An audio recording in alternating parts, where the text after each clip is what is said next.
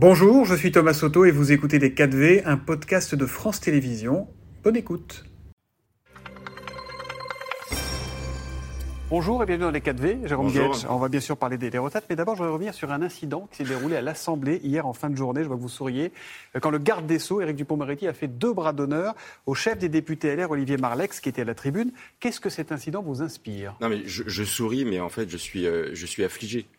Euh, c'est-à-dire qu'on est dans le lieu de l'exemplarité, de la vertu républicaine. Moi, c'est un terme que j'aime beaucoup. Et euh, un membre du gouvernement, un ministre éminent, le garde des Sceaux, ministre de la Justice, se comporte euh, comme, j'allais dire, dans une cour de récré ou une, une guérilla d'automobilistes mmh. au, bord du périphérique. C'est indigne, voilà. et c'est un signal désastreux. On a beaucoup glosé sur l'Assemblée qui serait pas responsable on a utilisé le terme de bordélisation, mais en fait, qui a bordélisé hier? C'est un membre de l'exécutif. Et je vais vous dire, face à cela, il y a une sorte de silence assourdissant. Ça passe crème. Il a présenté ses excuses. Oui, lui a présenté ses, excuses. C'était, c'était, la moindre des choses, parce que sinon les débats n'auraient pas pu, euh, n'auraient pas pu reprendre. Mais on a banalisé. Vous savez que si un parlementaire commet ce geste, lui, il est sanctionné.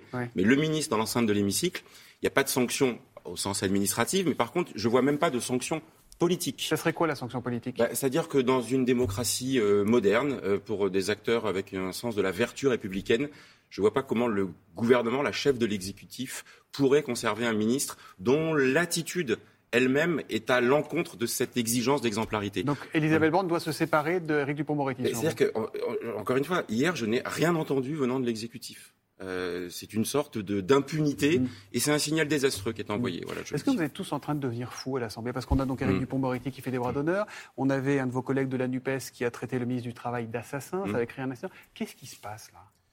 Euh, il y a une crispation euh, évidente et il y a aussi cette tension qui est liée à, l'absence de majorité à l'Assemblée nationale. Quand on ça n'excuse pas tout. Non, ça, n'excuse rien. Moi, les choses sont claires. Euh, les comportements doivent être irréprochables. Moi, ma conception, mes collègues du groupe socialiste à l'Assemblée nationale, on est également sur la même ligne. C'est on peut s'opposer, on peut contrecarrer des propositions, des projets, mais jamais on s'en prend aux personnes et jamais on a des comportements. Moi, je, crois à une forme d'exemplarité. Euh, c'est le temple de la démocratie. J'ai l'honneur de représenter les habitants de l'Essonne, de Massy, de Palaiseau et des alentours qui m'ont envoyé là-bas.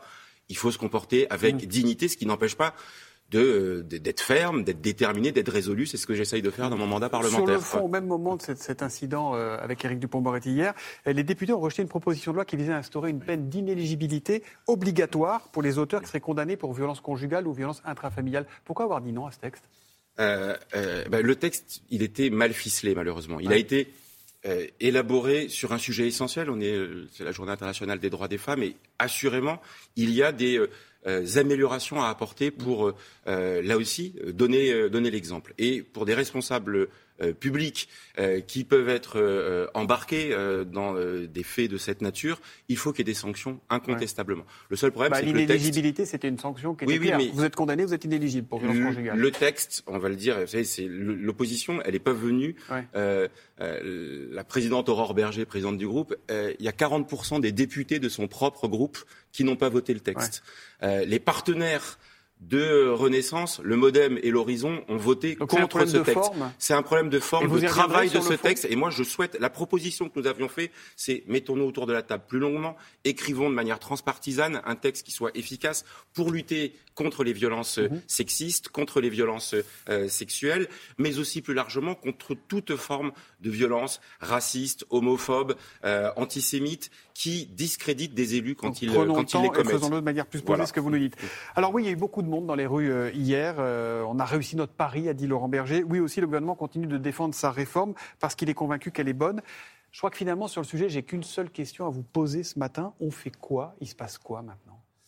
Euh, ben D'abord, on tient compte de cette force tranquille qui s'est exprimée dans le pays. Mhm. C'est-à-dire que le mouvement de protestation, de rejet de la réforme, on en a la confirmation, si besoin était, qu'il est ancré. Depuis le début, les Français n'ont pas cru l'argumentaire qu'on leur a martelé, matraqué, qui était de dire la réforme est juste. Et on a bien vu que ça fait beaucoup de perdants, contrairement à ce que dit tenir compte Olivier de ce qui se passe dans la rue euh, Parce que la rue veut le retrait, de, retrait du texte et le retrait du report de l'âge légal, et le gouvernement dit n'en est pas question. Bon, ça peut durer dix ans comme ça. Euh, oui, mais c'est pas mature de faire ça de la part d'un gouvernement. D'utiliser des outils institutionnels qui on passe très vite, mm. peut-être demain le 49-3 si jamais il se rend compte qu'il y a du flottement dans sa propre euh, majorité. Est-ce que c'est comme ça? Qu'on euh, veut euh, diriger le pays. Le Parlement, le Parlement dont vous faites partie, il est légitime Le Parlement, il est absolument, euh, il est absolument légitime. Donc si le texte est voté avec les outils de la Constitution, ce texte sera légitime? Oui, mais il fracture à ce point le pays et qu'à un moment donné, quand il y a des alternatives possibles, mmh. même chose. Voilà. Depuis le début, vous savez, Elisabeth Borne nous disait on va, être, on va chercher à être dans la co-construction. Mais là, il n'y a pas eu de co-construction. On est arrivé avec il y aura forcément l'allongement de l'âge légal, c'est-à-dire les deux années de plus. Alors qu'il y a des palettes de solutions alternatives pour trouver des financements. À Emmanuel Macron Donc là, aujourd'hui, veut le rencontrer. Vous mais elle a raison. L'intersyndicale, euh, d'abord, il faut que le président de la République se mouille. C'était lui qui était porteur de cette euh, de cette de cette réforme? Il faut qu'il parle, il faut qu'il s'exprime. On voit bien qu'il se tient un peu euh, en retrait pour ne pas être éclaboussé entre mm. guillemets par l'impopularité et par le rejet. et là, moi, la proposition que je fais, c'est écoutez, il n'y a pas d'urgence là pour la fin de l'année. Les comptes de l'assurance vieillesse, ils vont être présentés dans quelques jours comme étant largement à l'excédent. Donc, si on prépare les années à venir, on, on essaye de chercher du consensus avec les syndicats, avec les oppositions en sortant de cette euh, idée qu'il n'y a pas d'autre alternative que de rajouter cet mm. impôt sur la vie les deux années supplémentaires. Donc vous dites euh, on, fait pause et on remet tout sur la table. On fait pause, on remet sur la table, on traite des sujets. C'était passionnant la chronique d'Alex de Tarlet à l'instant. Mm. L'inégalité salariale entre les hommes et les femmes. Vous savez que si même les 4 ou 10 d'écart qui existent étaient corrigés, on n'aurait pas besoin de faire la réforme des retraites. On aurait assez de cotisations. Le chômage des seniors. Si on augmente dans le pays dans les dix années qui viennent le taux d'emploi des seniors, malheureusement les entreprises. C'est ce que la réforme. Bah, c'est l'ambition de la réforme. Non, la réforme, elle crée un outil franchement, qui est un index senior. C'est-à-dire qui dit aux entreprises, ah, vous allez devoir compter combien de seniors vous gardez dans l'entreprise. Mais elle ne crée pas une politique ambitieuse de maintien dans l'emploi des seniors. Si on augmente ce taux d'emploi, on n'a pas besoin de faire la réforme. Donc on peut construire des choses intelligemment. Jérôme Gage, on a appris que les députés Renaissance de la majorité qui voteront contre le texte, qui s'abstiendront, seront sortis du groupe et seront exclus des commissions euh, dans lesquelles ils représentent leur parti. C'est le jeu, ça ou pas? C'est manifestement un signe de fébrilité. Euh, parce que ces parlementaires-là, dans leur territoire, dans leur circonscription, dans leur ville, ils mmh. se rendent bien compte qu'ils ont y compris leurs propres électeurs qui leur disent mais attendez, non, c'est trop injuste ce que vous êtes en train de nous faire.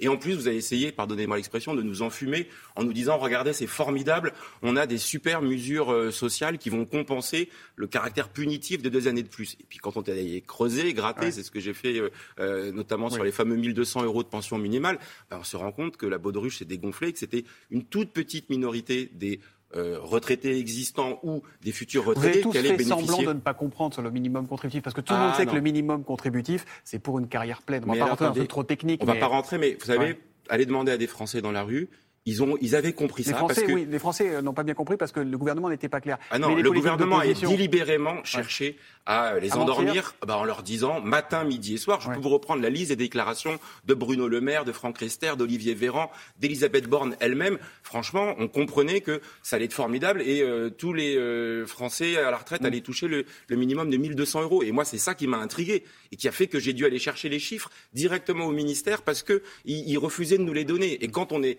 quand j'ai pu les obtenir, ben, on s'est rendu compte que c'était à peine euh, moins de 2% à chaque fois des futurs retraités qui allaient bénéficier de cette mesure. Ce que Olivier Dussopt a finalement euh, il a été obligé de reconnaître parce que la vérité, elle triomphe toujours à la fin. Voilà. Nous sommes le 8 mars, journée qu'Emmanuel Macron a choisie pour honorer Gisèle Halimi, qui est morte le 28 juillet 2020. Une cérémonie d'hommage qui sera organisée tout à l'heure au, Palais de Justice à Paris. Certains, dont un de ses fils, pas l'autre, mais un de ses fils, euh, trouvent à y redire. Et vous?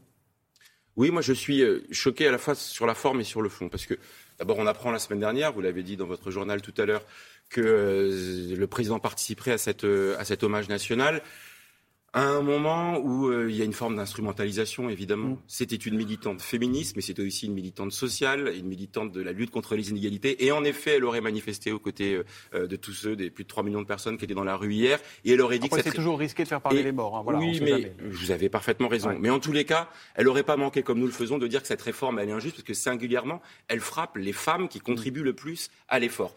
Et puis la deuxième chose qui me choque dans tout ça, c'est que depuis la mort de Gisèle Halimi, il y a une demande importante dans l'opinion qui est euh, euh, de lui rendre hommage en la faisant entrer au Panthéon. Vous êtes favorable? Moi, je suis absolument favorable. On l'a rappelé hier à l'Assemblée nationale. Mon collègue Hervé Solignac a interpellé euh, le gouvernement sur ce, sur ce point-là.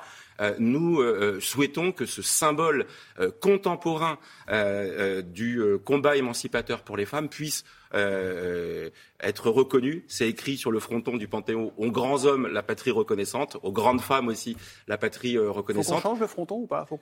Non, parce que euh, on parle de la Déclaration des droits de l'homme, c'est le terme générique. ne cédons pas à des effets exagérés. Mais il y, y, a deux choses que doit faire le président, c'est ne pas se contenter de l'hommage qui va être rendu aujourd'hui, la faire rentrer au Panthéon et surtout avoir des annonces fortes. Moi, j'espère qu'il pourra dire aujourd'hui que le droit à l'IVG sera inscrit dans la Constitution. On l'a voté à l'Assemblée nationale.